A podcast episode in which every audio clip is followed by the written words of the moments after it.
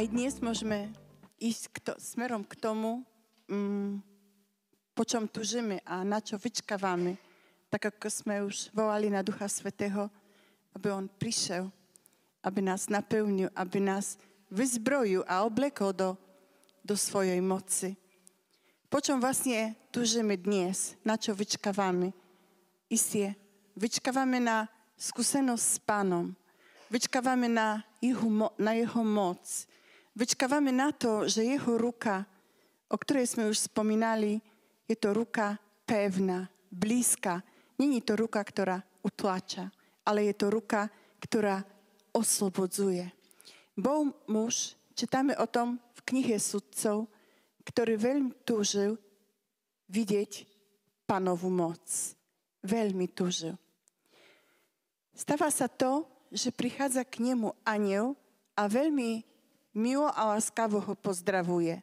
Hovorí mu, pán s tebou, udatný, statočný, pevný, odvážny, silný muž a bojovník.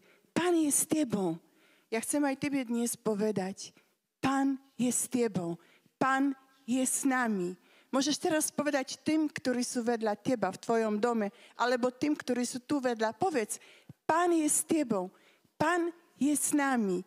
A tak prichádza tento aniel a tak veľmi milo a láskavo pozdravuje ten muža, ktorý sa volal Gedeon. Lenže pozdrav neznie adekvátne k tomu, ako sa ten muž cíti, k tomu, čo ten muž prežíva aktuálne a ako o sebe zmyšľa.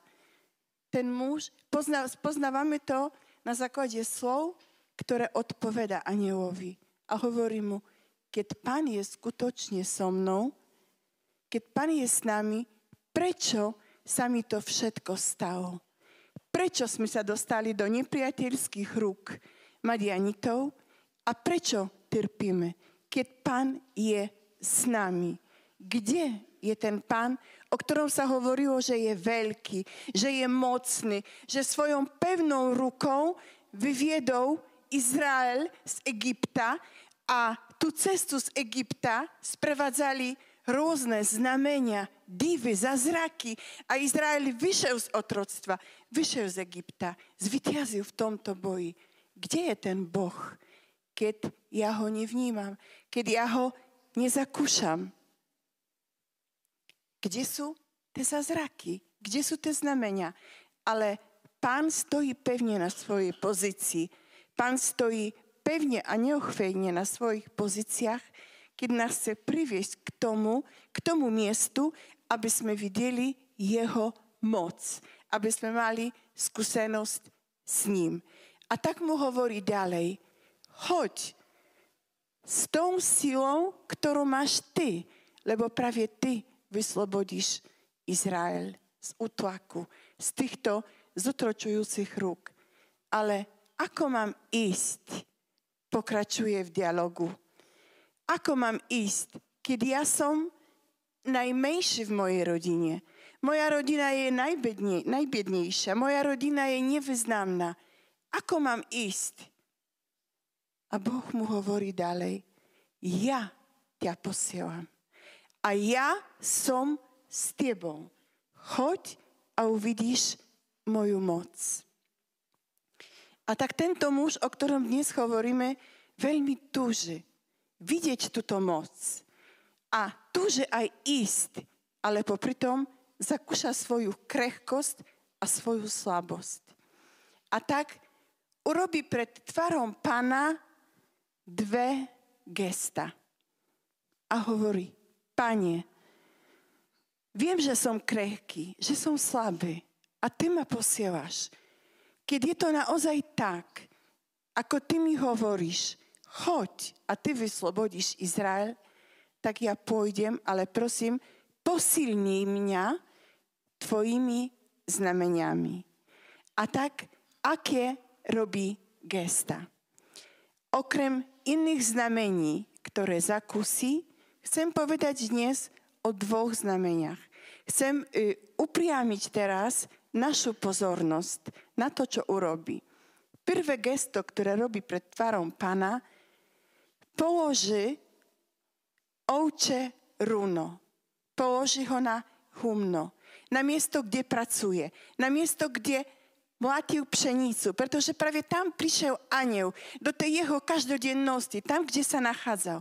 Položí to ovče runo a hovorí, pane, keď skutočne mám ísť, daj mi to znamenie. Nech na runo pada cez noc rosa a všetko dokola runa nech bude suché. A vyčkáva. Prichádza ráno, predpokladám, že beží ráno, pretože je veľmi zvedavý, ako to bude. A je presne tak, ako Boha prosil. Runo bolo prikryté a nasiaknuté rosou a všetko dokola bolo suché. Čo urobí? Zobere to ovče runo do rúk a vytlačí z neho misu vody. Boh mu dal znamenie. Urobil presne tak, ako prosil. Ale tento muž ešte ďalej hľadá, aby ho pán utvrdil tom, že má ísť. Keď skutočne je to tak, keď si to ty, ktorý ku mne hovoríš, a je to tak, ako si povedal, tak mohol by si to teraz prosím pre mňa otočiť. Nehnevaj sa, že opäť sa k tebe obráciam. Ale chcem to skúsiť ešte raz s týmto runom. Chcel povedať, chcem to, Pane, skúsiť ešte raz s Tebou. Bo viem, že keď ma neposilníš, tak nedôjdem ďaleko. Tak môžeš to, Pane, teraz otočiť. Nech všetko dokola bude nasiaknuté rosou a nech runo bude suché. A pán to otočí. Je napísané, že všetko slúži na dobre tým, ktorí Boha milujú, ktorí ho hľadajú. Pán to otočí. A tentokrát to ovče runo je suché a všetko dokola prikryté rosou. Akoby v noci svietilo slnko a osušovalo všetko, aby dokola ostalo suché a runo bolo prikryté rosou. Akoby osušovalo runo, aby všetko dokola bolo prikryté rosou. Pán to urobí presne podľa jeho túžby a podľa jeho prozby. Uprostred tých dvoch noci dostáva dve znamenia od pána. Pán môže urobiť aj dvojitý zázrak. Pán je veľký a mocný. Možno z tvojich úst vyšlo niekedy. Skutočne je pán so mnou nikam neodišiel.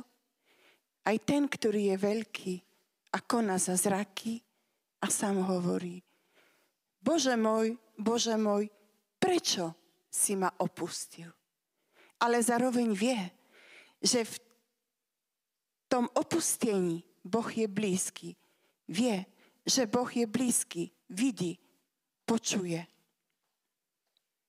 Tá otázka, Bože môj, Bože môj, prečo si ma opustil? Vynára sa z bolesti. Aj Gedeon, muž, o ktorom sme hovorili, a Ježiš zvyťazili v boji.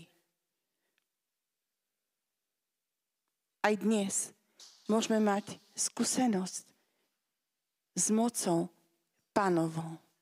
Aj dnes môžeme priniesť naše modlitby ako také ovče runo a prosiť, Pána, nech pada jeho rosa, jeho požehnanie, jeho odpoveď.